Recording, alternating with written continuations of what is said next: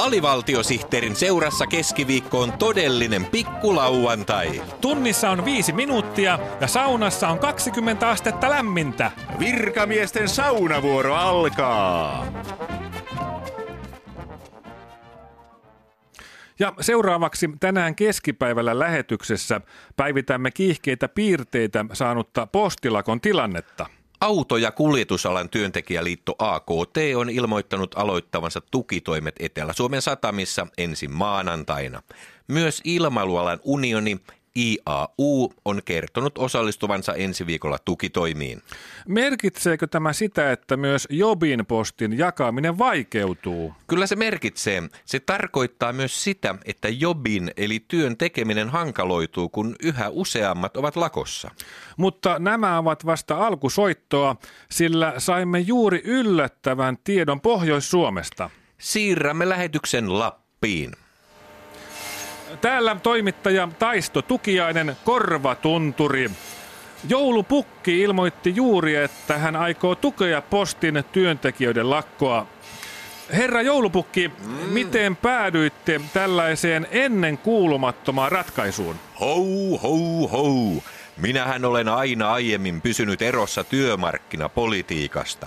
Se johtuu pitkälti siitä, että minulla on hyvä työsopimus, joka on ollut sama yli 700 vuotta. Jaha.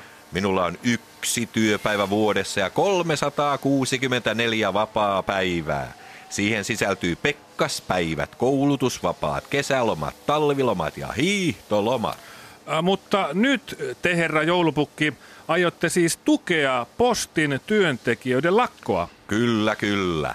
Poroni Petteri huomautti minulle, että lahjojen jakaminen maailman lapsille on ihan samaa työtä, jota postikin tekee. Ja koska minä olen kaikkien maailman ihmisten paras ystävä, enkä halua loukata ketään, päätin ilmoittaa ryhtyväni tukilakkoon joulukuun 24. päivä, enkä jaa kenellekään joululahjoja koko maailmassa. Mutta kun te juuri itse sanoitte, että teette postin kanssa päällekkäistä työtä, niin eikö ole vaara, että jatkossa posti tai joku muu jakelufirma hoitaa teidän työnne halvemmalla ja teistä tulee tarpeeton? Tuota en ajatellutkaan. Minähän joudun jäämään varhaiseläkkeelle 763-vuotiaana. Mutta toisaalta sittenhän minä voin vihdoinkin toteuttaa unelmani ja matkustella ympäri maailmaa. Näin siis Joulupukki Korvatunturilta.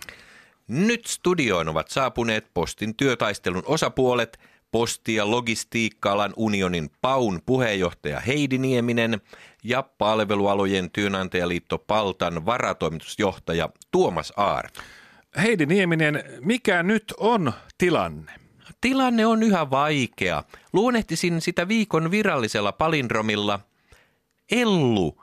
Teen eettisen esitteen Eetulle. Jaha, vai niin? Haluaisin vielä toistaa näkemykseni takaperin. Ellu, teen eettisen esitteen Eetulle. Jaha. Tuomas Aarto, miten te vastaisitte tähän palindromiin? Täytyy myöntää, että viikon toinen virallinen palindromi on aika kaukana työntekijäpuolen näkemyksestä. Anita, pese se patina. No, kyllä. Ja jotta työntekijäpuoli ymmärtää, että olemme tosissamme, lausun palindromin myös takaperin. Anita, pese se patina.